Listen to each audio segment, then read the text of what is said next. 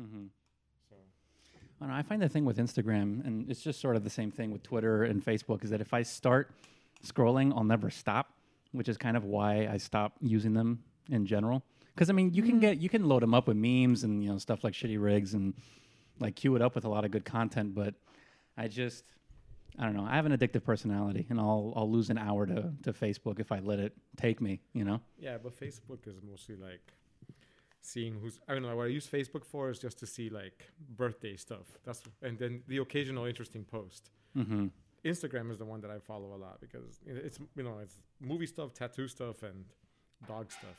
Well, that one you can curate a lot, a Yeah. lot more, and then it's Yeah. also you know mostly image based, right? I mean, they don't have like text posts or On anything. Facebook, you can't tell, you can't pick exactly what your friends are going to post or not Mm-hmm. compared Eric's to Instagram. Well, you can pick your friends. stuff. Well, I mean, yeah, you could pick your friends, but whatever they post is But whatever. that can be them. awkward Yeah. for whoever you don't have on Facebook. Well, you know what they say, but you can pick your friends, you can pick your nose, but you can't pick your friend's nose. That's true.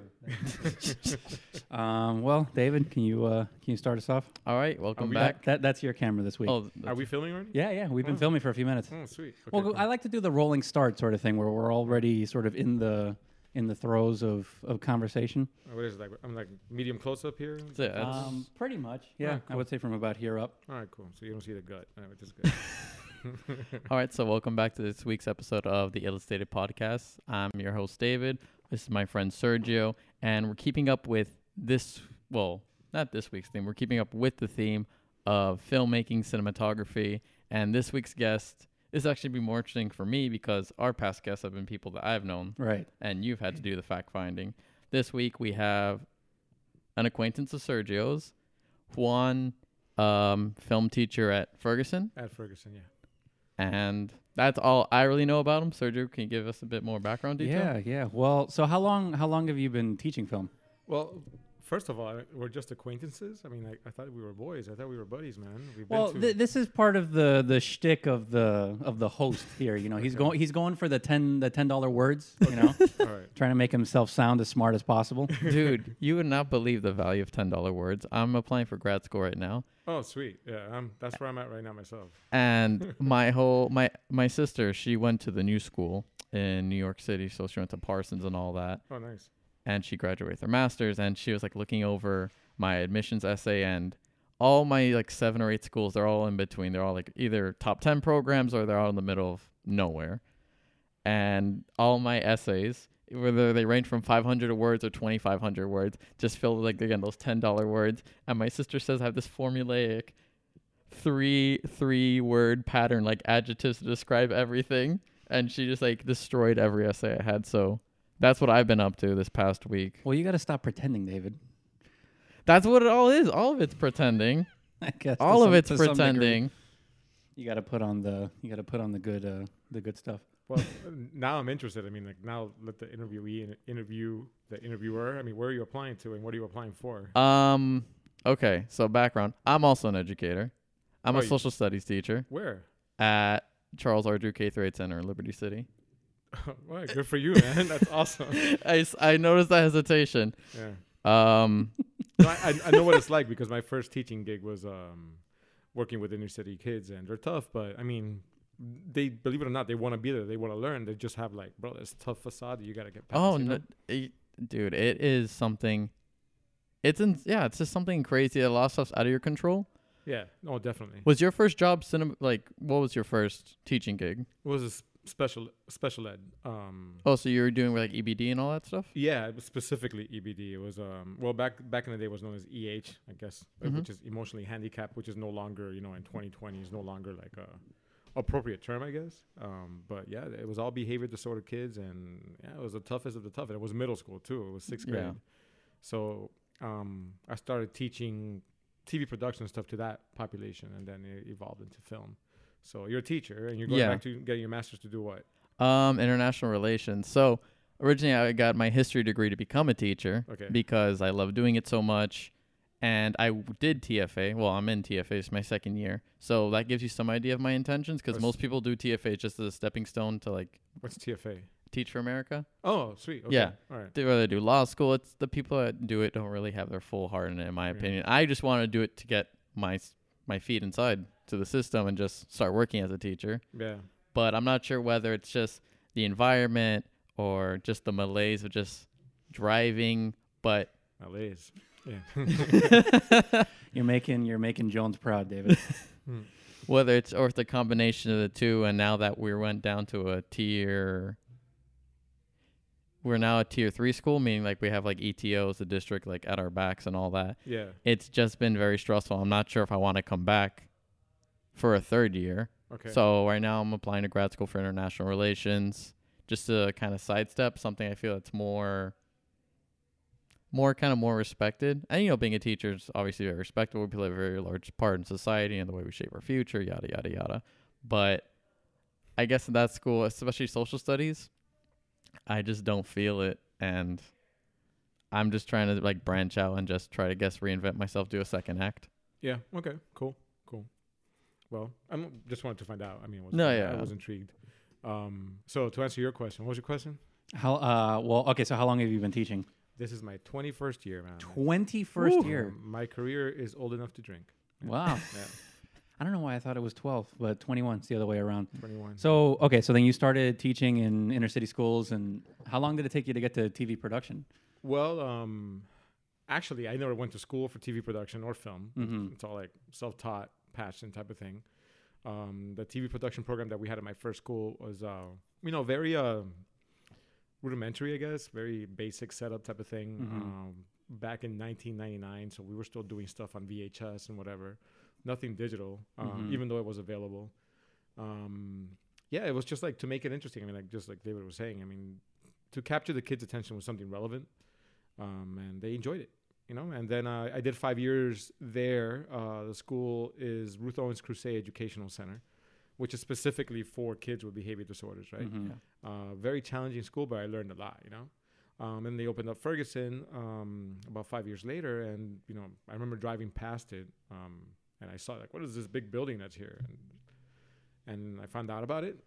Opened it up. I transferred over there. I taught two years of special ed there, um, and the principal opened up a film program, and he caught wind of you know my TV production background, and he said, "Hey, you want to join and try this out?" And it was like initially it was like a three teacher effort.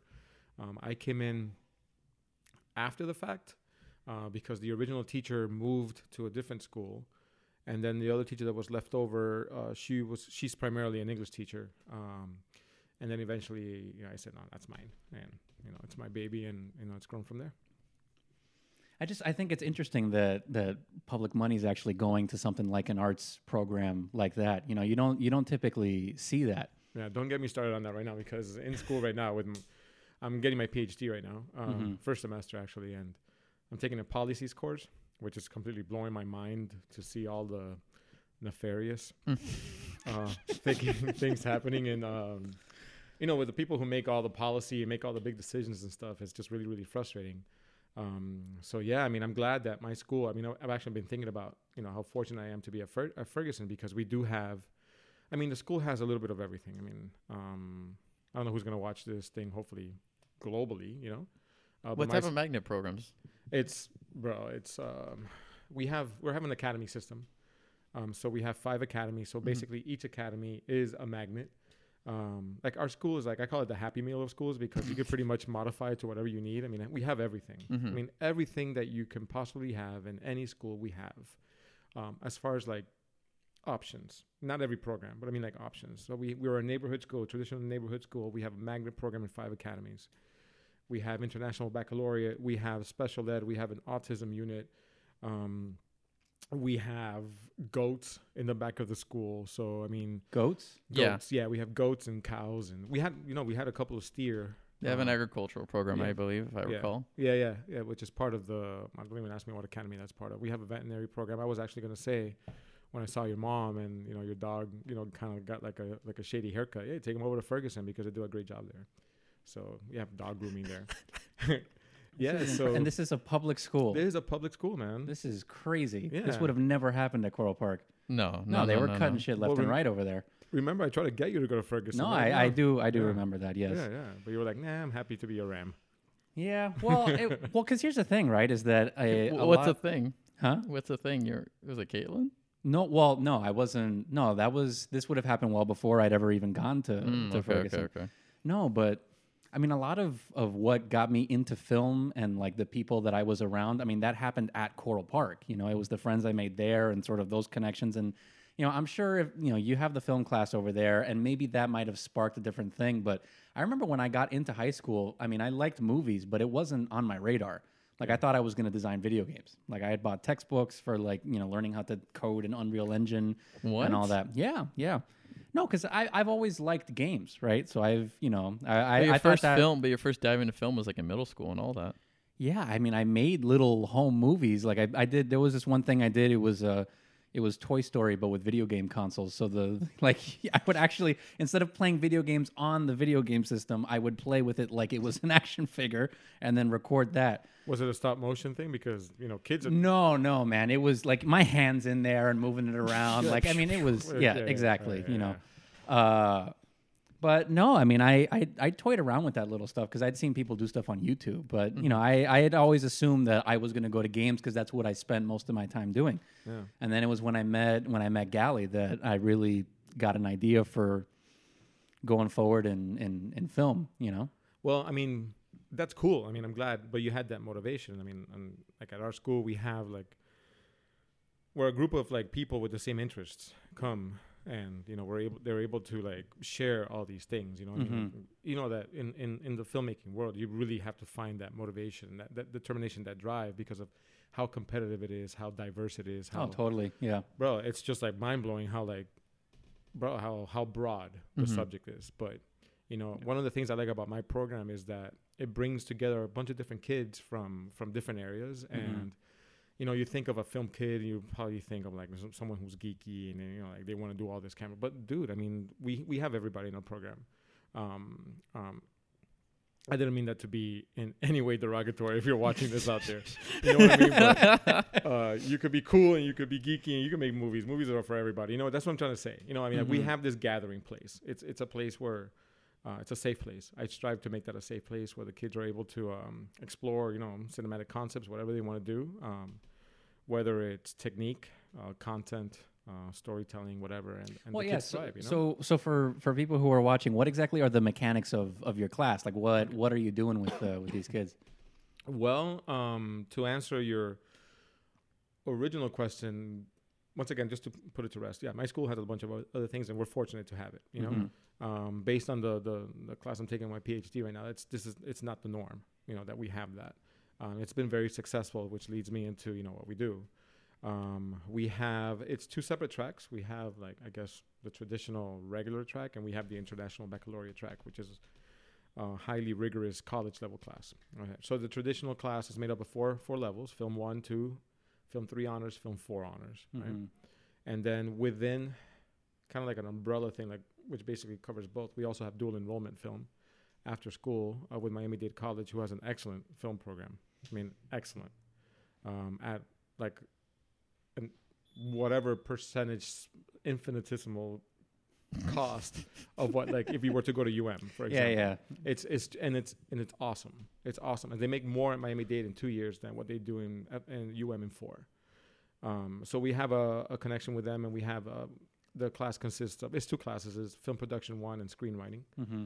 And in the dual enrollment program, we have uh, professionals from the industry um, come and teach the classes. Pretty much, I can't teach the class because I don't have a film degree. You know, everything I know it's is pretty much self-taught Okay. um, a lot of you know scavenging and scouring wherever I can find information, um, and also equipment. You know, we get fa- creative with our equipment because our, our budget is small. And one of the things that's, I guess, I don't know if detrimental is the right word or, or challenging. I guess would be that yes, we have the program, but finding the the equipment and the funding for it, you have to get creative. Um, legally, it's all legal. So all perfectly legal. It's all perfectly legal, but we have to get creative because we're not the the funding structure for the school system is different. Uh, Mhm. like TV production gets a whole mess of money, uh, but but because they're under more like a technical wing. Like I don't know, David, if you learned about that, um, but uh, film is is under the arts, and pretty much the arts is underfunded, regardless of whether you have Mhm. the program or not. mm-hmm.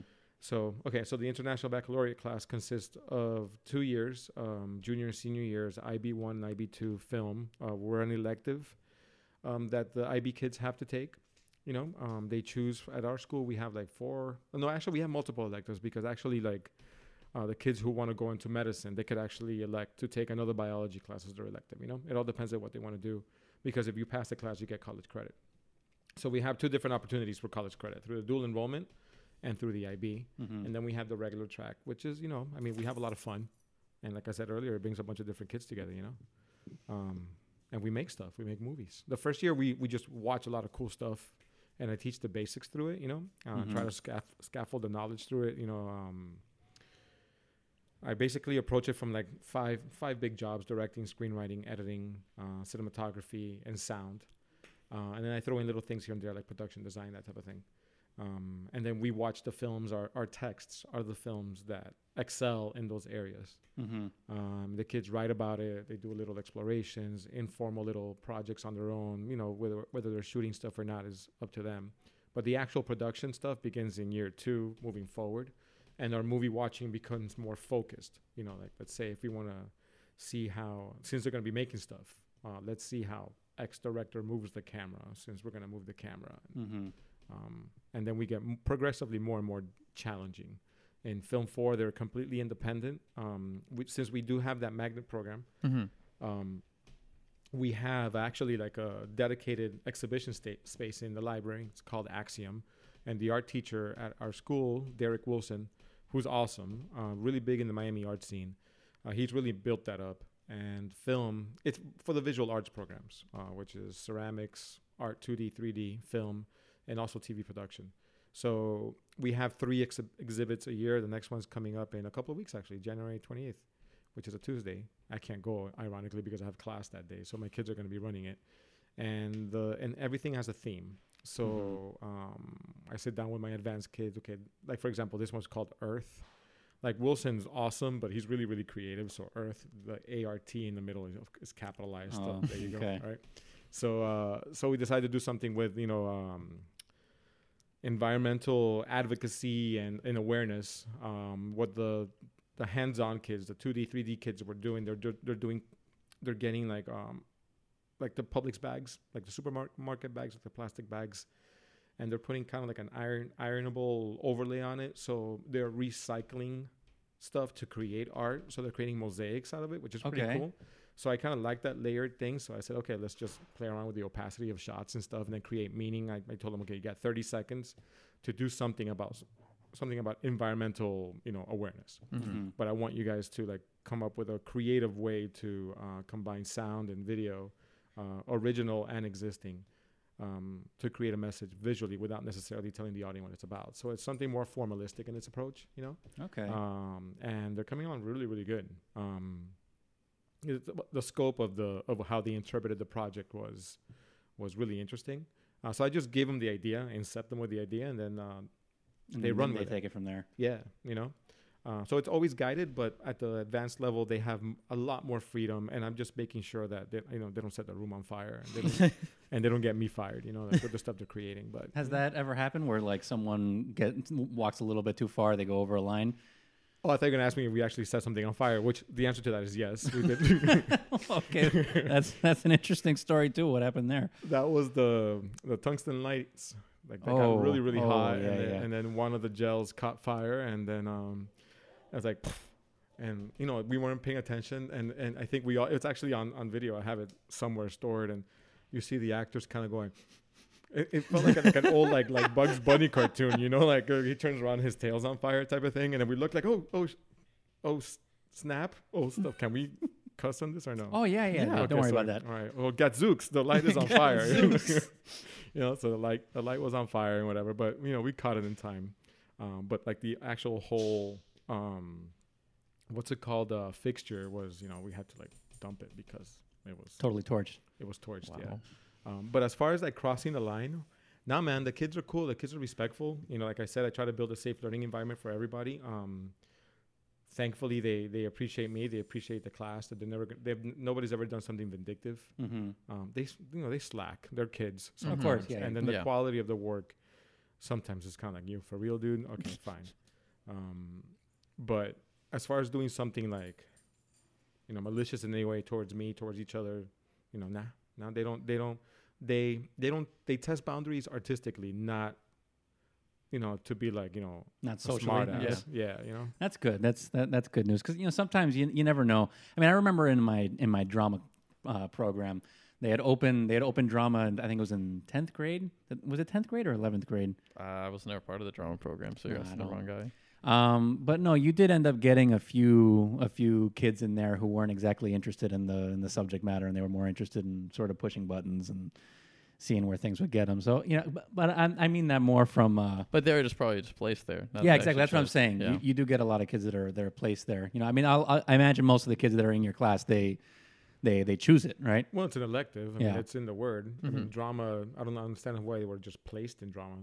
Well, because the program had just opened up. Like it was, uh, I think we were a few months into the year, and then they opened up the uh, the program so that Oh, to fill it up. Right. So there are other uh, there are other classes So you that think they hit probably their, put their kids class size for, like, cap, and credit then rec- you think they probably put kids for like credit recovery and all that in there, or some children? m- maybe I don't know. I had always assumed that it was because other classes were you know overfilled and like you're only allowed to have like 25 kids in a class, or Mm, I don't know if that's still the the rule or That's something That's for the that. core classes. Yeah. That's for like the big. electives. It's the Wild West. yeah, they just they just pack them in. It all depends on on the program, but like sardines.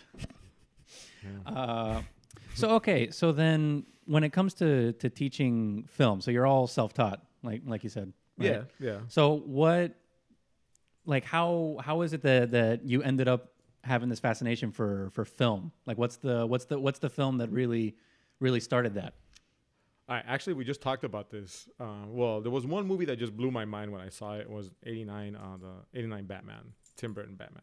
Mm-hmm. Um, and then just movie just blew me away. I mean, I like movies. You know, I've always, I mean, '89. I had been here for four years. I got here, no, five years. I got here in '84 from Nicaragua. And you know, I remember my liking movies as a kid, watching Star Wars on on Betamax. I saw, I you guys even know what Betamax Yeah, I is? know what a Okay, all right, Betamax cool. is. So I saw Star Wars on Betamax. Um, and I was aware about this. It was fun and entertainment. I saw Return. I mean, what's it called? Empire Strikes Back, and a big old, you know, um, old-fashioned uh, drive-in. um, Oh, shit. subtitle. I still remember seeing that. Yeah. So yeah, you know, like movies and stuff, and then you know, um, but in '89, just something just clicked, you know, because you know that Batman was so original. I, Mhm. I like the Superman movies, you know, but they were all you know cheesy and stuff.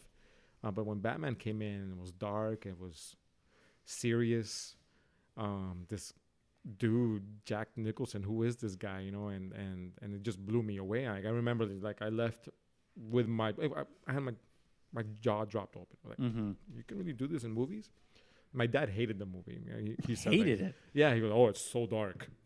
I'm like, but that's what I loved about it. So I started reading, and, and you know, like even to the point that I I uh, I got the poster, and the poster had like all of the um, all of the positions listed, you know, all the jobs and Mhm. stuff, directed by whatever. So I started. I went to the library because we had no internet. You know, Yeah, that's true. I was about to ask you. Yeah. You'd have to get like the film magazines if you wanted news and, Yeah. and all that. went to the library over on Coral Way and and 80 something because that was the closest library. We didn't have no fancy hammocks library back in the day. So Mhm. my dad dropped me off there. I was there for hours. I remember West Dade Regional.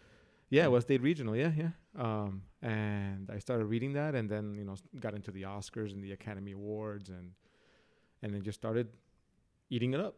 Um, and then Pulp Fiction came out in '94. Um, I was a senior in high school. You know how you are in a senior in high school, and Yeah, something cool, come, you know, and, and that became my thing. I latched onto it. Um, and and I had the same experience um, that I had with Batman. I mean, like, can they do this in movies? Mm-hmm. Um, and of course, previous to Batman, of course, a million other movies had come out um, that I hadn't seen yet. You know, we were very, very poor, and we didn't have access to to watching stuff. You know, like on VHS and stuff, going on to rent and whatever, because nobody bought movies back then.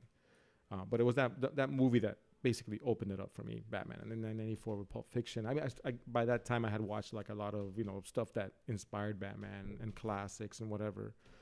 And then Tarantino comes out with this gem of a movie that just basically broke all the rules you know, Mhm. and just reset everything. So it was those two movies that you know sparked my curiosity. Um, I actually was a broadcasting major in high school, but I had the the shittiest mentor that you can possibly have. I remember he was like like the disgruntled, like kind of like the dude from Network, but the asshole version. You know, he's like, it's not what you know, it's who you know. Like, you gotta kiss Mhm. all that. I'm like, I'm not an ass kisser. You know, I believe in hard work and stuff. I always, you know, that my dad instilled that in, in that in me a long time ago. Um, so that gave me like a really like bad taste in my mouth, and teaching was always Plan B. So I gave it a shot. I did a semester of TV production in um in college at Miami Dade, and it was interesting. But you know, I still like I, I still was very dubious about getting into the industry. Mm-hmm. You know, there's always that. You know, I mean, it's it's a very precarious um, job to get into. You know, because of Oh, you have to you have to go all in. Right? Yeah, it's so competitive that Yeah, you yeah. can't. You all in is the can't- perfect way to describe it. So Yeah. I got out of it, started teaching, um, and but it, it was always like you know it was always fun. It was always a hobby, um, but I always saw it from like a fan's perspective. Um, now through teaching, now I have to apply all my teaching stuff that I learned in Mhm. teaching school, and um, taught the concepts the best way I possibly could. Um, fiddled around myself, you know, made a couple of things which are horrible, terrible. but I don't know. I mean, like shit. Like you look at Bill. I mean, what's his name? Belichick, Eric's favorite um, coach. Mm-hmm. I mean, I don't know how well he was of a football player, but he's a hell of a coach. So, I mean, the way I see things, I you don't necessarily have to be the most talented Mm-hmm. person in your in your field to be able to teach it. And you know, I feel pretty satisfied because my kids have done all right. Mm-hmm. You know, um, what's up, buddy? So Well, okay, so then, so you've done stuff on on your own. Those films that you say are Yeah, are, and- are horrible. and they will never see the light of day again. Yeah.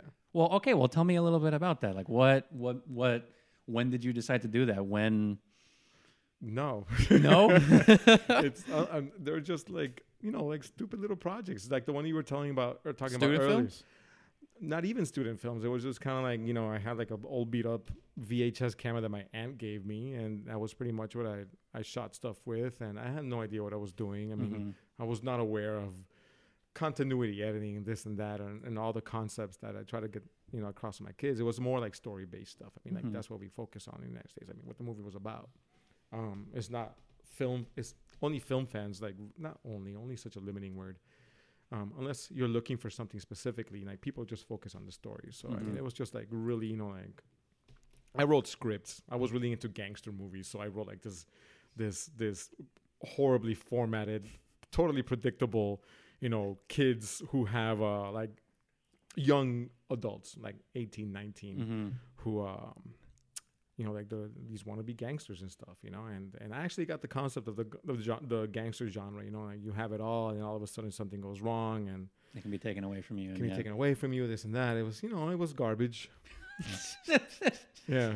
Yeah Well, you know, those first projects are always. I mean, that, that's. We were talking about this on Yeah. on the last podcast. That at a at a certain point, if you really, if you really are, are invested in, you have to get through that that barrier of of hating everything that you work on because it's not up to the same.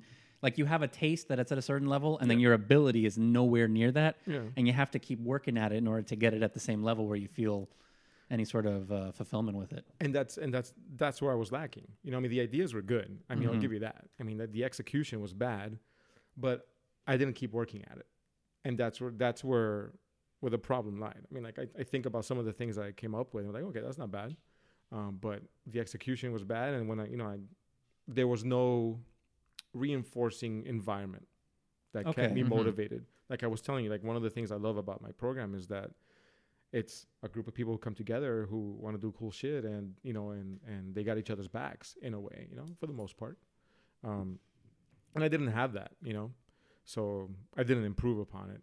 Yeah, it's important to have a battery when you're when you're working on this sort of stuff because you can get you can get in your own head and you can get very very critical and very you know it's almost like why even bother going on? Because it's just such a a cloud of negativity you know but if you have you know like you're saying with these kids who are all looking Yeah. out for each other it's like yeah well we're all here we're all in this together like we're all going to get through it and yeah you know i mean it is it is sort of that i mean that's the communal aspect of, of film that that leads a film set to have the same quality as like a summer camp you know where everyone Mhm. gets very close very very quickly Mhm. and by the end of it you know it's bonds that that, that can last a, a very long time Yep. Yeah. Um, like right now um i mean you said i mean we have it's a four year program you know and you make friends and and you know people come and go.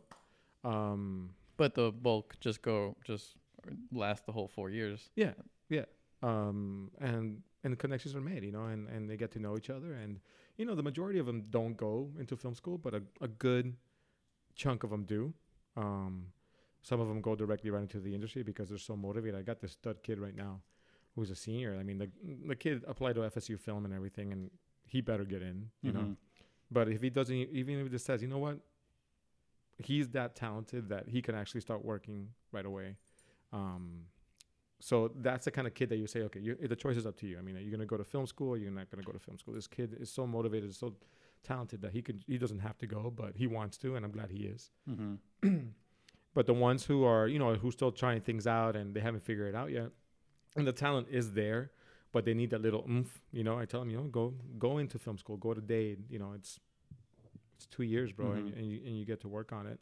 Um, and it's cool to see how I mean, you know, th- whether the talent is innate or not, Mm-hmm. uh, that it's able to come out. You know, and and the desire is there, and and they care about it. You know, it's it, it's legitimate. You know, um, even when it comes to like the doing pre-pro or, or or writing about you know reflecting on. The, I mean, I make them reflect. I mean, I'm a teacher. you. Mm-hmm. Yeah. You're supposed to reflect on the environment, on, on, on the on the process, and I make them do that. Um, and I think they grow from it. You know, even that part of it, which is like the assignment part of it. You know, uh, that's not really filmic in a way. Um, they enjoy it and they and they do it, and they grow from it. You know.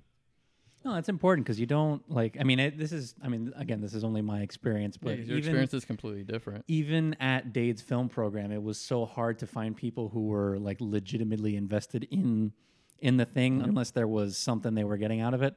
Like a lot of times, it was just they're they're motivated in so much as the grade that they're going to get Yeah. for being a part of the project. There wasn't an intrinsic motivation there. But no, a lot of them. Uh, it, what was really weird is that a lot of them just didn't watch a whole lot of movies. Yeah. Like they were in the film program, and there are all of these. And granted, I haven't seen every classic. There's a bunch of movies I'm missing, you know. But there's sort of like, almost it feels like basic sort of like people who'd never seen a Star Wars movie, people who'd never seen The Godfather, people who'd never seen Jurassic Park. I mean, just like quintessential, like baseline stuff. And a lot of them didn't even seem particularly interested in watching them either, you know. That's that's so interesting because I mean, like there, you're paying for classes. Yeah. You're, you I mean, you're choosing what you're gonna do with what.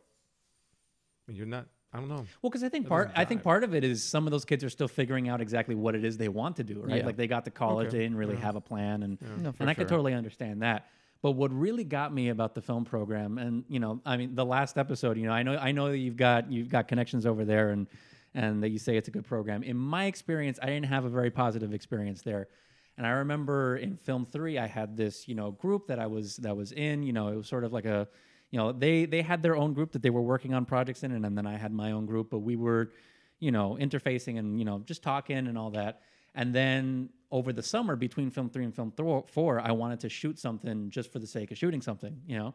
Um, and they all seemed pretty gung ho about it. We had the group chat going, and uh, and they seemed pretty interested. They came over to the house for like the first rehearsal and all that. And then after that, it was just like no, just radio silence, like complete no. Yeah, oh, I can't this or I can't that. Like they didn't even respond at all. And then you get to school the next semester, and it's like, oh, I don't, I don't know you, you know.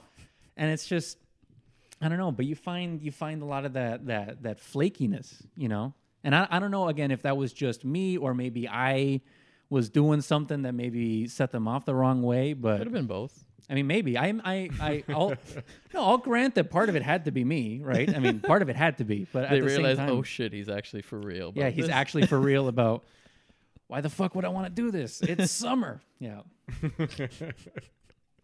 no, but that's how you find the people that you want to work with. You know, are the people who are willing to go and just for the sake, you know, go for the sake of it. I mean, my my cinematographer, he's um he's an electrician, uh, but he has a, he has a photography company and he does you know like photo shoots and all that.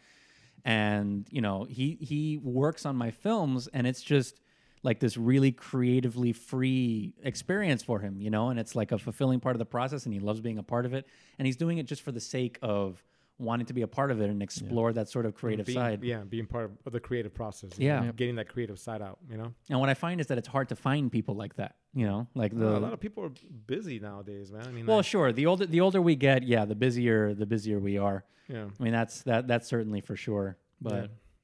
there, there's a, I mean, I there's a specific group of kids I've gone through my. They're not kids anymore. I mean, they're, they're grown up and everything, and they're actually doing some great stuff in the industry now. mhm. Um, and it's good to see that. You know, I mean, that they actually took it seriously, and and they did. Did they go to film school? Um, one of them didn't actually, and But then again, he's got that natural, once again, that natural talent and that natural drive that's motivated him. I mean, like he was, he's doing, you know, a lot of crew work uh, right now. He just finished work. I don't even know if I'm allowed to say it, but the one that I am allowed to say that that he was on, he was on Bad Boys, Bad Boys for Life. Oh, the, That's the one that just came Yeah. out or is about to come out. yeah, he was a second unit in the second Miami, in the second unit in Miami, which is cool. Um, I, I remember he texted me and he got, I'm, in, I'm sitting in a meeting right now with Jerry Bruckheimer, which is pretty badass, you know. Um, so yeah, I mean, like you, st- we start hearing names and stuff. Like, okay, this kid's on his way. Mm-hmm. Um, and right now I have kids in my class who who are um, they write their own script. I mean, like, okay, so we have this ongoing film. It's becoming a trilogy now. Okay, so ten years we filmed. It was with Wilson, one again with the art teacher. Um, we had the people from uh, the Florida Film Institute, which is a great organization in South Florida, who's basically designed to get kids in high school to make movies. And they Okay. get they get the local filmmakers and um, to tutor them, to mentor them. You know, these are people who work in the movies. They tutor high school kids, and it's absolutely free. Florida Film Institute, just Google it. They're great, and that's uh, Stephanie Martino, the creator of uh, the director of the program, now has teamed that up. It's grown up now. That's how the dual enrollment program works. It's like a three. It's like a four entity thing. So you have FFI, Florida Film Institute, who created the program, who's now joined with Dade, Miami Dade Film to legitimize it with the college thing. So you're talking about extrinsic and intrinsic motivation. Like, what am I getting out of it? Uh, and there was a couple of kids who were in my after school program who were just doing it for the college credit Mm-hmm. and that's perfectly fine, you know. Uh, but the majority of the kids were there because they loved it. And actually, the program takes place after school, from two thirty to five thirty, Mm-hmm. um, Mondays and Wednesdays. So the school day is already six and a half hours. So they're there for an additional three hours. They're putting in nine-hour workdays essentially. Yeah, pretty much. Um, and well, not work days because the, the educational experiences. Yeah, are educational yeah, experiences. we're not getting anybody into trouble. So they're there and they want to be there because they love it. But you know, some people who took the class are like, okay, cool. I, I got my screenwriting. It was cool to take a screenwriting class, but I know I'm not going to be a filmmaker, and they just leave. Mm-hmm. Um, and then we team up with the Children's Trust, the one that provides all the money um, through the grant that Stephanie wrote. Uh, and then Dade County Public Schools provides the classes in the school, you know? Um, so we have like this trilogy of movies. It's called Unauthorized. And it started over 10 years ago. As uh, I played this father. I'm like the worst dad in this. All right. So I played this father who's um, who has a gambling problem. Okay. And then Wilson, the art teacher, he's like a hitman who works for this larger entity who's who wasn't really defined in the first movie. It was more about the conflict. So somehow my daughter gets uh, involved. She we for some reason we both have the same, you know, like the drawstring Nike bags and stuff mm-hmm. um, that were really popular, you know, like ten years ago. So I have. It's like a MacGuffin, in the bag. Something's in the bag, you know? Right. And she, of course, she takes that bag, and then her school bag gets left behind. Of course, we have both the same bag. So um, the hitman ends up going back to Ferguson. He knocks me out, so I'm a little bit behind. He goes back to Ferguson to to go find my daughter and retrieve this thing of value. A lot of people die in this movie, and, and and you know, like now with everything that's that's happening in schools, you know, it's become you know, it's it's a taboo thing, and we got to treat it with, with respect, you know. Mhm. Um, but then the kids saw it, and the movie is it's so bad, it's good, you know, and it's and and I don't mind showing it. I, I'm a, I just act in that movie. This is when the film program was just beginning. I remember I came in kind of like after the fact. I just taught. I was just teaching one of the no, I was still teaching special ed at the, at that time. Mm-hmm. So the film program had started in a way with the original TV production teacher. So it wasn't even a film program. It was just like FFI contacted Ferguson, hey, you want you want to do this thing, teach the kids how to make movies, so whatever. So we made the movie. I was just an actor there, horrible acting. All right, but you know what? I don't mind showing it. So about eight years later, um, I showed it here and there, and then these kids, freshman year, they said we're gonna make a sequel to this, and when they became seniors, we made a sequel to it, and it, they made it was such a great script. Um, now it wasn't my it wasn't my daughter, it was my son. Um, Wilson comes back for revenge, and and they just wanted to make it like like taken on steroids and just, Just over the top. over the top as much as possible. Uh, we had an African American teacher who who was in the original film, and he was actually the first person to die inadvertently. You know, I mean, so they ran with that trope. So they rehired him again, and of course he died first. and he the way that he died in the original film, it was so funny because he just kind of like fell forward, um, even though he was actually you know like shot from the front, but he fell forward. So I guess this the Zapruder film on that one would be great. So. Um, and so we brought him back and we recast it with like really, really cheesy lines. All of a sudden, I'm like, I'm a cop now. Um, so this year, um, we have a group of kids and they wrote part three. So it's officially a trilogy now. Uh, there's three scripts, only two movies exist. So if everything goes right, you know, uh, we'll be able. Wilson has to be on board. Mm-hmm. Um, so of course we're gonna go all X two X Men United on this because we're gonna join forces now. To the, we- the universe expands. yeah, Yeah, yeah, yeah. So we're gonna now we're gonna fight like the larger entity who's been manipulating this whole thing. So I guess they've been pulling the They've strings been the whole pulling the time. strings. You know, what I mean, I guess that seems to be like a very popular theme nowadays, in Yeah, you yeah. know, in series. all the way. You know, you never knew anything about them, and they just show up right in the last movie. Yeah. The, F- the FCU, the Ferguson Cinematic Universe. Yeah, man. Yeah, no. Well, it's the UCU. It's the unauthorized cinematic. Uku. Uku. Well, that's interesting, though. I mean, that whole series, all all three of them are different creative teams with different. So they all put Different their own spin on it. That's pretty interesting. Yeah. Yeah, and then that's I guess that's endemic of what we're trying to do in We our should have program. we should have a counter right Yeah, here. Ten dollar Just- words. Just, put it like, or put it in the comments below or something. Or, I mean, I guess Yeah. we'll have the users who, who do like all the words, and they look it up. We'll make it an assignment. There you go. You got homework this week, kids. so um, yeah, man. I mean, like it's it's that's what we do. You know, I mean, like we have fun. I I teach them the concepts. Uh, we don't have the most expensive toys to play with. Mhm. I wish I could do more. You know, with um, with with cinematography specifically, uh, with lenses and stuff. Because most of the stuff that we shoot, we shoot like on on camcorders. Uh, we have one DSLR. Um, and that's like I guess when you get to senior year, you get to play with the big camera. Mm. Uh, but the cool thing about it is that the kids who are really serious about it, they go out and get their own stuff. You know, we were very fortunate to work in a pretty, you know, decent neighborhood, and um, they can afford stuff, or they go out and get jobs and get stuff. So once again, it's all typical. I mean, like we have fun there. It's it's motivating. Are you um, familiar with Donors Choose? Yeah, yeah, yeah.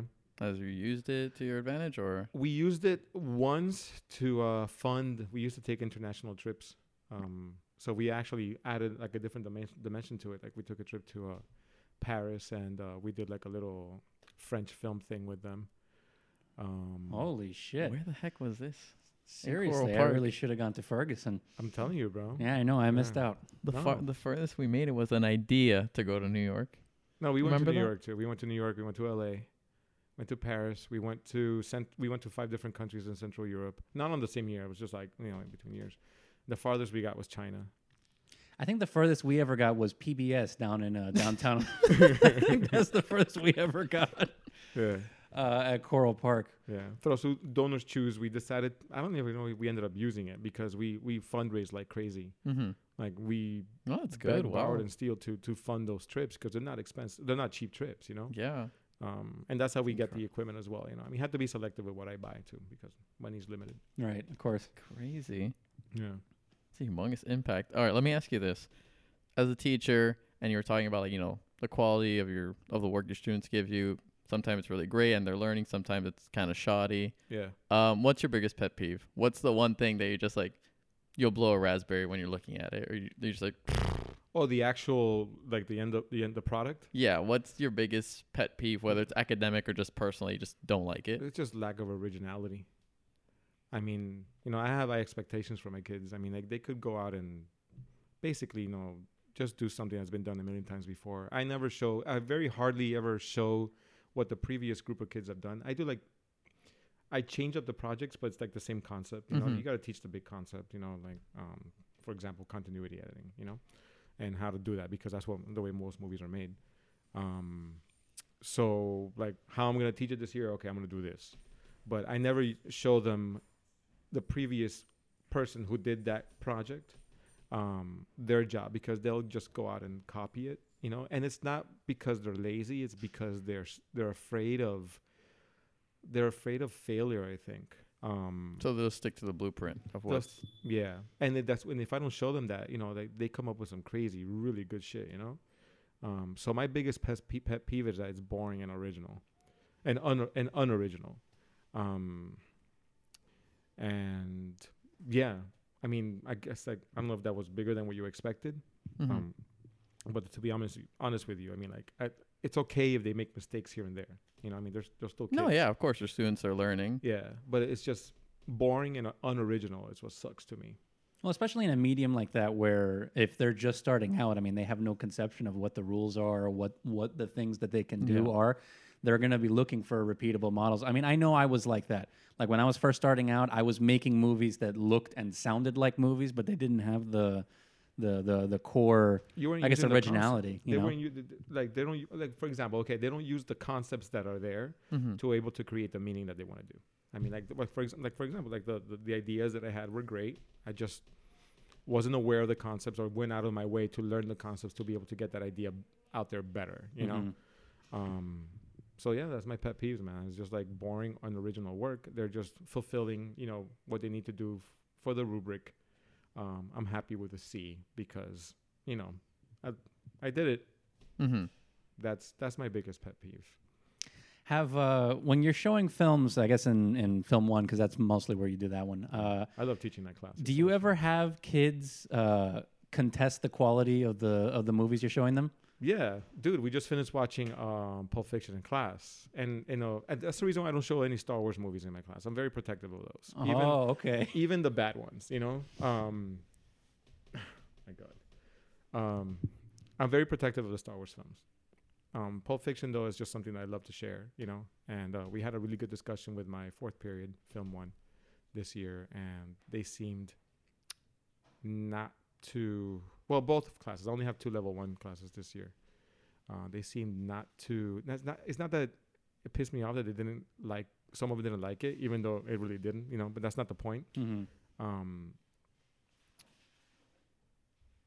what was the question? I'm sorry, I lost track. No, a- any kids contesting the quality of the movies you're showing them? Yeah, yeah, Pulp Fiction. Yeah, Pulp Fiction. I mean, like some of them did contest the quality. Like this one kid just basically said, oh, "We do like a rating system, you know, for Mhm. kids, and we all, all of us innately like to organize stuff. You know, Mhm. it's just who we are. You know, whether oh people are gonna oh, you give ratings to movies. Like actually, somebody came up to me and said, "How do you make your kids rate movies? How do you rate art? How do you do that, dude? Because it's fun, bro. You know, what I mean, like shit. You know, so um, and they're kids. So one kid is like, "Oh, I give this movie a one star out of five. I'm like, well, what's wrong with you? And I, I joke around with them, and I say, okay, guys, that's what you know, doing drugs looks like. you know?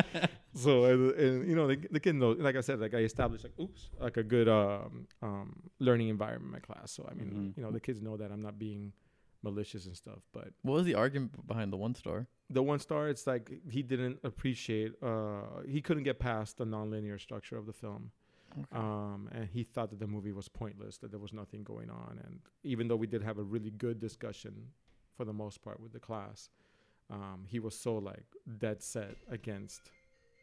Like it- he, he'd, he'd already decided before he Yeah. even yeah, was willing to have a conversation about it. yeah. Mm. Um, but that was kind of like a negative thing. Like when they test me, okay, like for example, like I don't show any bad films. You know, Okay. I, I don't. I mean, like the films that I show are good in one way or another, whether it's classics or new ones. I've had to modify like my approach lately because as much as it hurts, you know, like showing showing some of the classics, you know, like they were slower. You know, I mean, was a different different eras.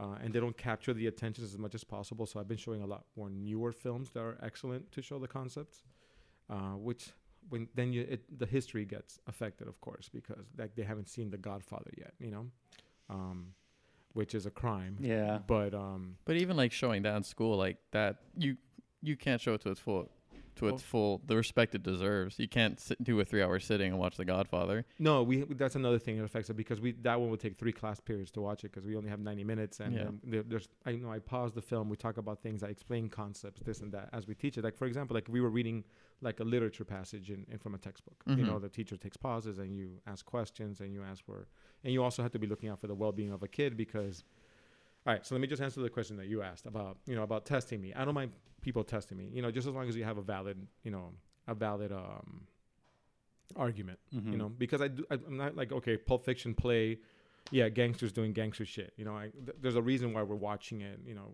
that was the end of the editing unit so i showed like a more complex film a, a film with more complex editing at the end i'm not going to show that to start the editing uh, unit because I'm assuming that you got to lay a baseline. You know, so I do more something more traditional. Okay.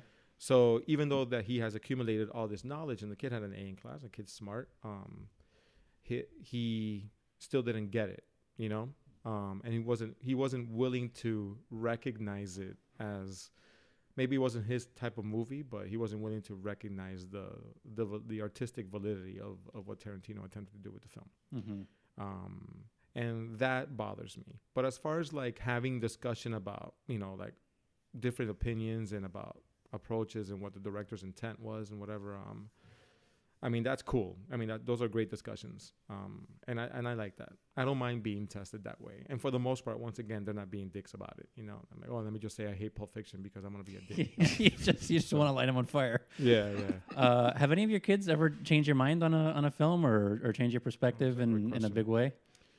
Yeah, none of the movies that I show, because I'm, dude. I mean, you, it's very difficult for me to change my opinion on it. Actually, my opinion has gotten better, maybe. Um, but more of the movies that they like and that they see um, that I originally didn't appreciate. Um, I guess one that's slowly growing on me, even though I haven't finished watching, is like Scott Pilgrim. You know. You haven't. Okay. Okay. Yeah, That's- and I know that you're a big fan of of Edgar Wright. Yeah, Yeah. he's he's one of my favorites. Yeah. Um, if slowly but surely they're eroding my hatred for Joker.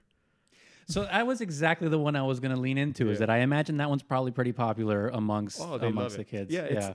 And and the reason why I, I, it's slowly getting away because I don't I'm being that guy. You know, like for example, their Joker to them is like Pulp Fiction was to me. Mm-hmm. You know, because it came out. It's mostly the seniors have seen it. You know, I mean all the kids have seen it already. Um, but I just you know I, that movie for that's a separate conversation. But I can't I can't I'm doing exactly what that kid who didn't like Pulp Fiction Where you're just planting your feet in the ground and you're not willing to listen. you know Yeah. um but yeah so to answer your question that would be a great example of that they've they've actually you know started to change my mind on it you know i still have my issues with the film um but How do you feel about it getting leading the nominations? it's mind-blowing bro i mean how do you guys think about that it's just I think it's it's crazy that a comic book movie is is leading. I mean, here's the thing, right? Is that Joker? If if you are studied, right? Like, I mean, it's not it's not too far removed from Taxi Driver or The King of Comedy, right? Like, I mean, it it wears its inspirations really prominently on its sleeve. yeah But a lot of people haven't don't have that same education, right? They haven't seen that kind of idea presented to them. Mm-hmm. So when they see it in this context with a character they know and a character that they recognize, I think that's why people are really really latching onto it because, you know, most comic book movies don't don't treat their audiences like that. You know, a lot of comic book movies are we have to go get the thing because the bad guy has the thing and then we're going to go fight the bad guy. But this is slower. It's like a character study, you know? And I think I think that's probably the most surprising aspect of it is that mm-hmm. it's it's a different kind of of movie. I mean, I don't think it's like I don't I don't think it deserves best picture if you ask me personally. I mean, I haven't but- seen it, so I, but I'm also I'm gonna plan to watch it eventually, but it just never caught my attention when it hit in theaters. I heard the movie was problematic, and the Joker just became kind of like this logo for just like, you know, that men that go, men that go their own way community. That whole underbelly. Well, I feel like I feel like that's a lot more like media perception of it than anything else, right? Because there are, I mean, I'm sure there are lots of people like that, and there are underlings on Reddit and all that crap where that Yeah. that's a poster boy of that situation. But like anything else on the internet, very very small groups get to seem very very loud yeah. because they're posting all the time, right? And most people who are going to the theater, they don't they're they're not invested in anything like that. They're just going to the movie to go see the movie, you know. Them in 1917 are leading are leading the noms, or Um, well, Joker's got 11. 11 And then I think- I think Upon a Time one in has 10. Oh, okay, and okay. 1917 have 10 Yeah. And then actually like the majority there's like a, a huge chunk of them that are at the top who have multiple like Mhm. like 10 ele- well ele- 10 9 and 8 nominations and then like i think ford versus ferrari ended up having like two there's only a, a couple that who have like Yeah. minimal you know Dude. It's and such Uncut a Gems crime. got shut out. It's such a crime that Yeah. Ford v Ferrari got it over Uncut Gems for Best Picture. well they could have easily put it in but the the format they got is almost impossible to get ton, 10 Mhm. 10 films according to what the academy is doing because of the convoluted formula they have I know, but not even. I, I, have you seen Uncut Gems? yeah it's awesome Dude, I, I really feel. I mean, I don't know if Sandler deserves the award, but he deserved an, a nomination. Nomination. At the very least, it's such a change of pace for him, and he fits into that role so well. Like he's had such an incredible arc, you Yeah. know, to be able to to end up in a place like this, and it's like they don't even they don't even really care. I guess. Well, just just to go back and just finish with the whole thing about Mhm. about. I mean, like I know many issues with the film you know. But I, like I was saying earlier, I don't want to be like that kid who didn't want to see the, the validity in Pulp Fiction that I saw. You know, so the kids who do enjoy Joker or whatever. But there was one moment, uh, there was one kid. He's awesome. He's a sophomore. He's freaking great. He always brings like he looks like a bazaar of movies that he lays out. Like, like if, have you ever been like somewhere like on the street? and- Oh, ro- rolls the thing out and it's just. yeah, and the cops come, he just runs out, you know, and go. So he always brings them out. So one day, like this is like we had a really good discussion about Joker, the ones who had seen it, uh, and he brings the King of Comedy, he brings Taxi Driver, and he puts it out. He goes, "Look, Miranda, look what I got." He, he just set me up. It was like Check this out. it was the awesome assist. It was LeBron to AD. Like, look, Miranda, look what I brought. He's like, oh, you brought Joker. And he high fived me. and they're like, yo. And then the kids were like, Joker, like, you know? So, um, yeah, I just wanted to share that story because it was fun. Um, going back to the Oscars, but it's ironic though. I mean, like, it's, it's, it's, bro, like, that film brings up so many different conversations that you can have about the impact that it's had on one of the cool things about IB, the IB film class, is that you look at, you research film from various perspectives. They call it cultural contexts.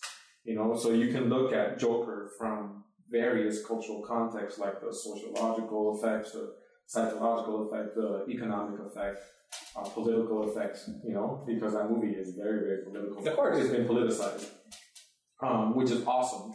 So that's a really long discussion that you can have about one film. Uh, but the cool thing about it is that the reason why the Oscars expanded to 10, up to 10 films was because Dark Knight being shut out and, you know, when, in 2008? Uh, well, so Dark Knight came out in 08, so I guess that would have been the 2009 Oscar. Yeah, so it was 08. I a remember the year was released. Yeah, in 08. So now, uh, look how far we've come. You know, the movie with the most nominations is, is, is a comic book movie. Yeah, that's crazy. um, which is different, you know, and it says a lot about.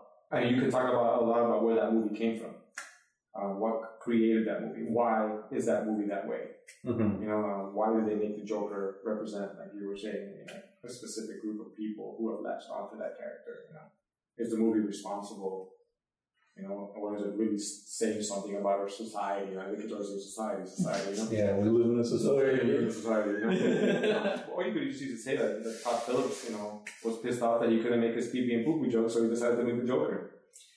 That's true. That is that is one way you could go around it. Because I mean, Todd Phillips, he, he's not as well versed on, on all this stuff. So Todd Phillips is the guy behind The Hangover. Okay. So the guy, you know, to go from Hangover to Joker seems like an incredible sort of leap, you know. But he did do a lot of interviews beforehand where it was, you know, he was talking about how the, the polarization of the culture and how he feels that, you know, you can't really make certain kinds of jokes anymore. And and I, we got into a discussion about that when when, when the movie had first come out about uh, how it seemed that you were, I think you were saying that the film that the elements that made the film good almost seemed like they happened by accident. Well, I mean, it's. No, I think the movie's good because he has an all star freaking crew. I mean, like, he's got, in cast, he's got Joaquin Phoenix. Yeah, of course. He's, I mean, the. I, I'm not even going to attempt to remember or pronounce, I'm sorry, the, the composer of the score. Mhm. And she's great. And hopefully she'll win an Academy Award for it because she'll be the first woman to win. Um, maybe she's, I think she's the first woman to be nominated for Best Original Score. No way, really? I think so. Yeah, yeah. It's, Oh, it's wow. I think it's either she's going to be the first to be nominated or the first to win. Um, is gorgeous. Yeah, that, that was what really surprised me about Yeah. the film was the photography. Yeah. Um, but you know, I mean, it's just the script is where I find it lacking. I mean, the script is kind of like okay, it's you know, it's rehashing these old films, and people say, oh, don't forget about Network because there's the whole network. That's true. Then network is is part of it, but I feel like network is is trying to say something different than. I feel like it borrows way more heavily from, from Taxi Driver and that that side of Scorsese's filmography. Than, And the cool thing is that Scorsese was attached to it to produce at one point, but I think he got too busy with Irishman or something else. Mhm. Um, but anyways, I mean, um, it's it's cool to talk about the movie in, in different ways, I guess, and how it has affected. I mean, it's it's, it's a piece of art, it's film. Um, and I think it goes beyond whether you like it or not. Yeah. You know? And that's what I'm trying to instill in my kids. You know, be able to defend your movie, um, a movie that you like. Like you asked me earlier. I mean, like I have kids that have actually, you know, like contested me or something. You know, let's have a good academic conversation about it. Mhm. um, and they rise up to, to the challenge. That's good. That's Yeah. that's good to hear because you do most of the time you seem or uh, how, how it was most of the time that I'm talking to people about movies, it is more like sort of they plant their feet in the ground. They're not really willing to to discuss it or even recognize something that maybe they didn't like, but maybe that it's you know it has some sort of cultural significance. But I think that's the mark of any of any good conversation if people are willing to to, to recognize those things. Um, anyway, I know you got to get out of here, so I want to I want to wrap it up with with. Uh, of the thin, of the films that were nominated, who's your who's your front runner? The ones that I want to win, or you think it's gonna win? Uh, well, both. I mean, I, All right, so I think Parasite is pretty perfect. yeah, that's that's my that's my pick as well. Yeah, um, that's what I think should win. Who I best picture, who I think I want to win is Once Upon a Time in Hollywood. I mean, it's just Quentin needs his best picture, man. Quentin needs his best director. Well, it's his most personal movie. Yeah. any of the ones that I mean, just that whole. I know you haven't seen it, so I won't go into too much detail. But the sequence where Leo's talking to the the child actress about the about the book he's reading, the cowboy who like used to be able to do it so well when he was uh, when he was younger, and now he has trouble getting up on his horse and he hurts, and it's just like it felt. It felt like the movie had just sort of like the edges of the screen had faded away, and Yeah. Tarantino was talking right to me Yeah, and it was like it was really interesting to see him be that um honest. yeah that honest that personal and you know when you're used to you know him blowing up the shit out of nazis and you know blowing the shit up out of you know god knows what else to, to see that it's a, it's it's a really nice change of pace for him you It's know really introspective, you know. And the cool thing is, is that I mean, I'm, I'm, I'm going to ask him like, why are you doing this type of movie now? I mean, like I know there's a whole thing about the ten movies that you're going to do. Are you already starting to look back at your filmography, and this is going to be like your okay? This is me looking back on it, and I'm going to do some badass, crazy shit with my last one because I can. Um, because Scorsese did that with the, with the Irishman. You know, I mean, like that's pretty much what the Irishman is Yeah. all about, especially the third act. Um, but I really appreciated that. I love how you said that. Like it's kind of like the the frame went away, and he's just basically sharing stuff. And I find it really problematic and frustrating when people say that is Tarantino being indulgent? He's not being indulgent. He's being honest. You know, he's being honest about what he loves. He's being honest about an era that he loves. Um, he's I, I don't want to say too much because you haven't seen the movie, but Mhm. um, the things that he's done lately with uh, with uh, you know, like what he did with Django, what he did Mhm. with Inglourious Basterds. Um, I think that's fun, and we had a good discussion in class about it. Like, why did Tarantino do what he did with with uh, with, with uh, Once Upon a Time in Hollywood? It's because he can, and he wants to, and not because he's being indulgent. It's because it means a lot to him. Mhm. And why not create worlds that are valuable to the filmmaker through his his art?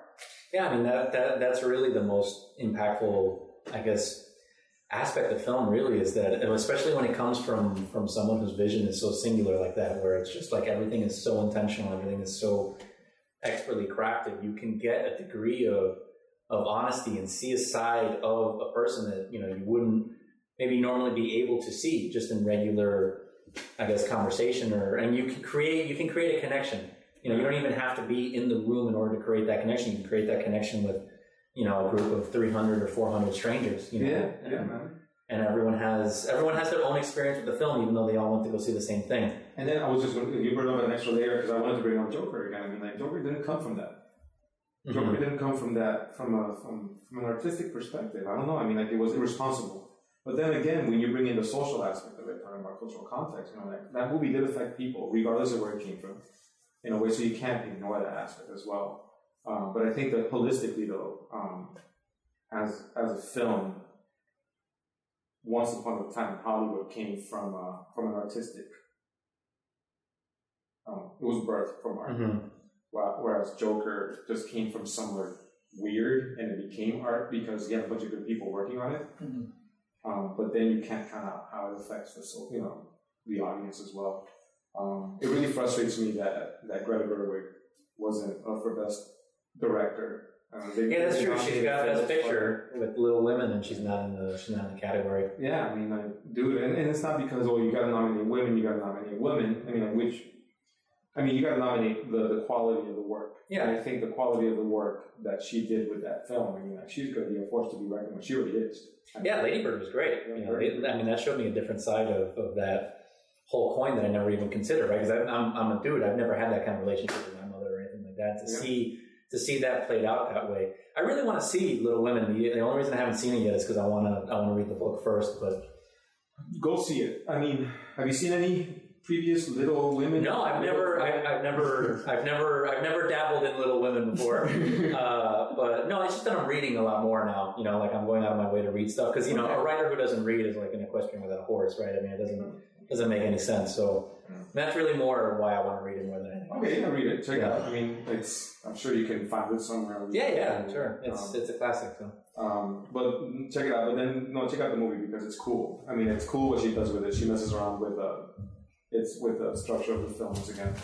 Um, it, it, even though the movie takes place during the Civil War, it feels like it's 2020. And she she didn't do what you know. It's a stylistic choice. Like Coppola put um, you know sneakers like a pair of Converse and Marie Antoinette. You know something. It's Okay. not, it's not anachronistic but it feels so current and it's so subtle and cool about it. You know, like when you're watching it, like you know, she's saying something that means a lot. That's relevant to That's relevant at, to women specifically, and then also to men and the role that we play in their lives too. You know, um, it's a beautiful film.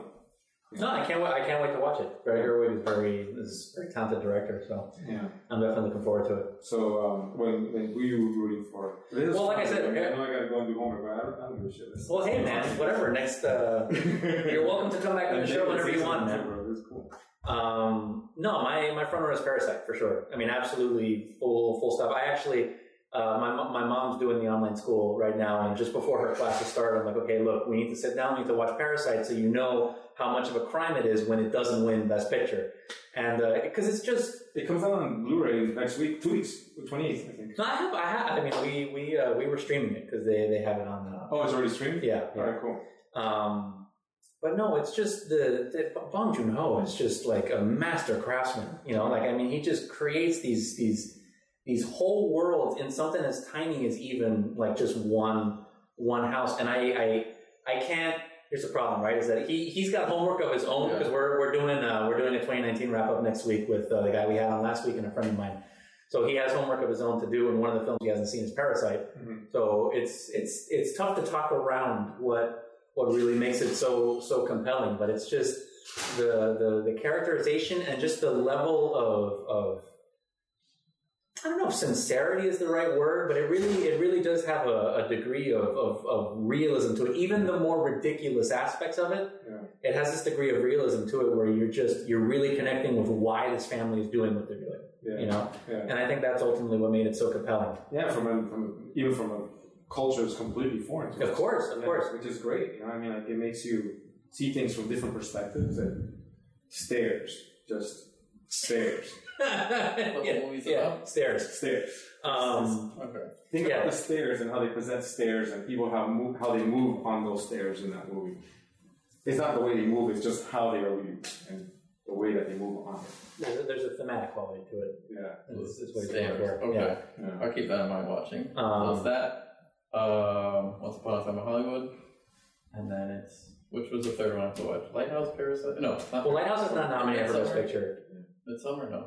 Well, Midsummer's also A24 didn't get like any nominations this year. Yeah, that's that's insane, especially considering the quality of their output. Yeah. Um, no, It's but fun. as far as, as Best Picture go, okay, so Ford v Ferrari is nominated, Once Upon a Time is nominated, Parasite, The Irishman's nominated, Two Popes is nominated, which he's seen. Two Popes is nominated Yeah, Yeah. Best Picture. for Best Picture. Yeah, It's okay. Are you sure? yeah. Um, I No. feel like I remember hearing that. No, No, no, I don't think so. or is it?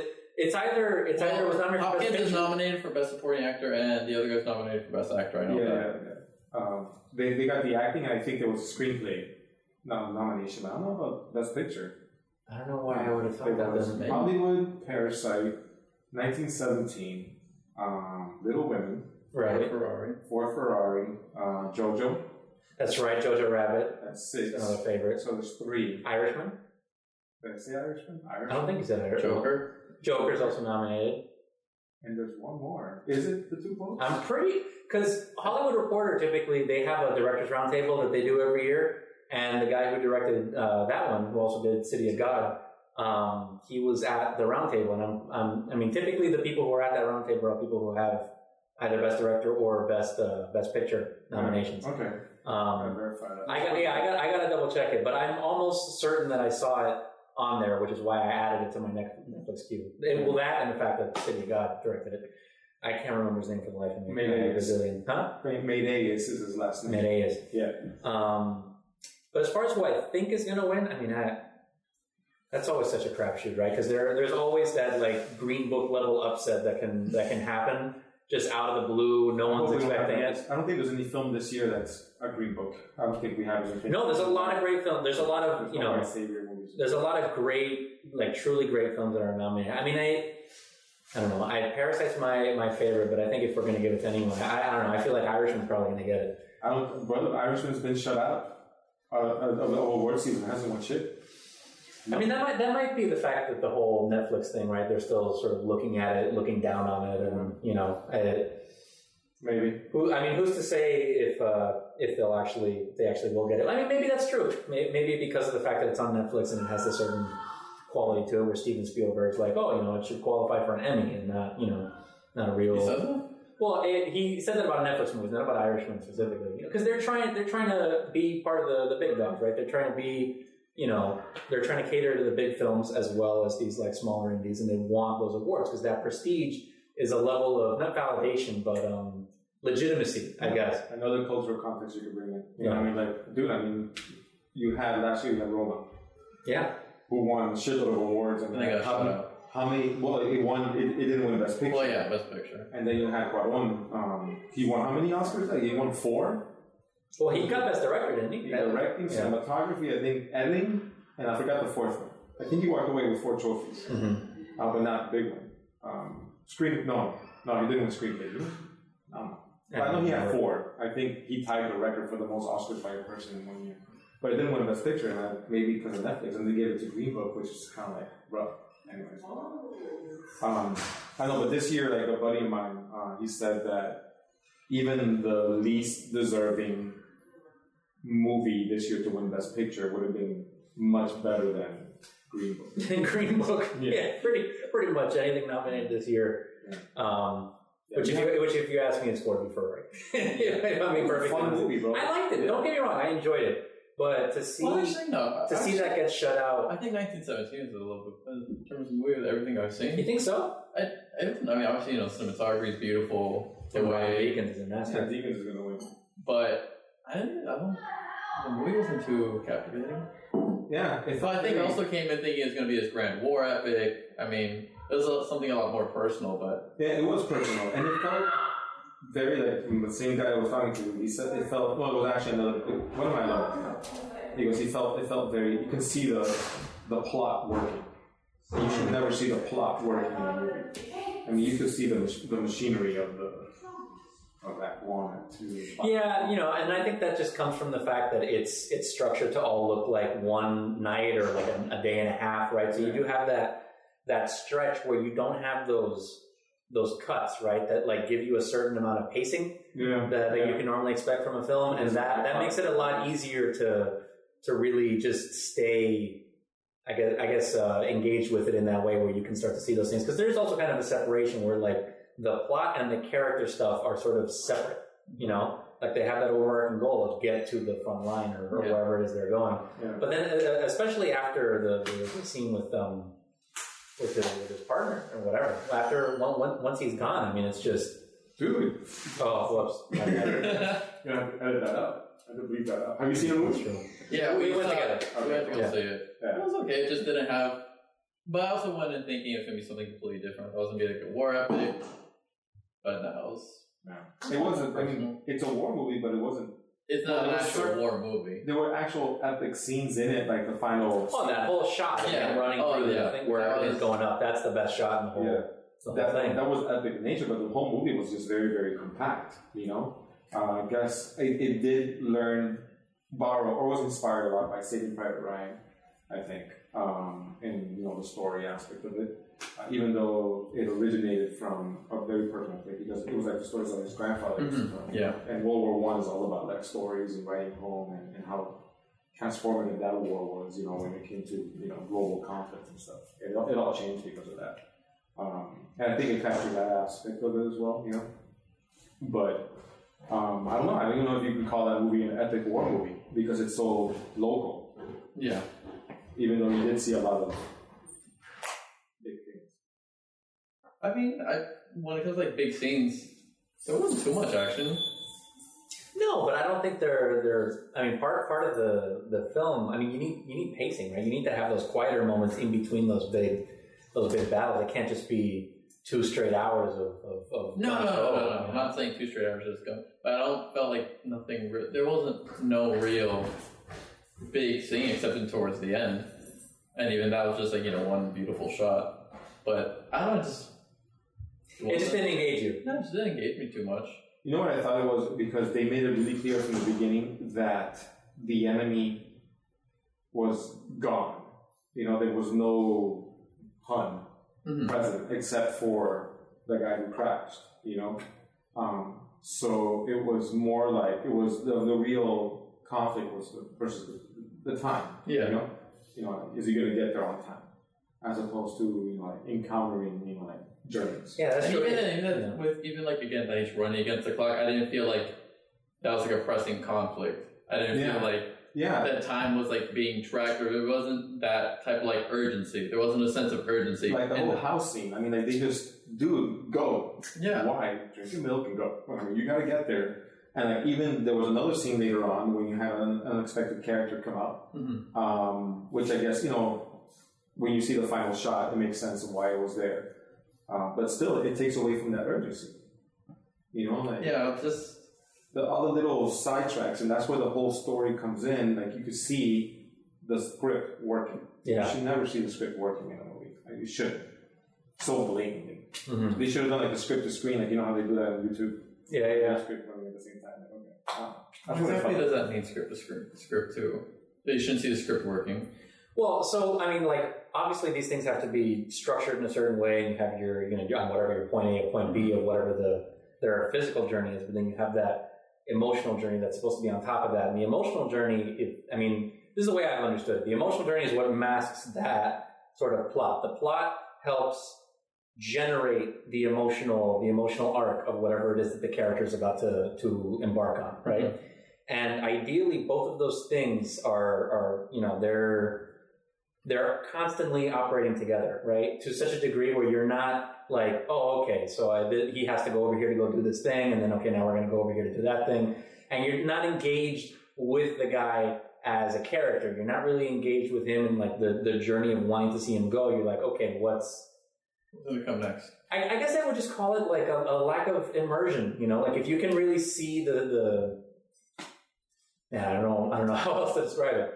It's okay. So, for example, um, like the plane crash. Mhm. Okay, that needed to happen in order to take this to get the story going again, Mhm. or to add like a, I guess like a Ah, shit.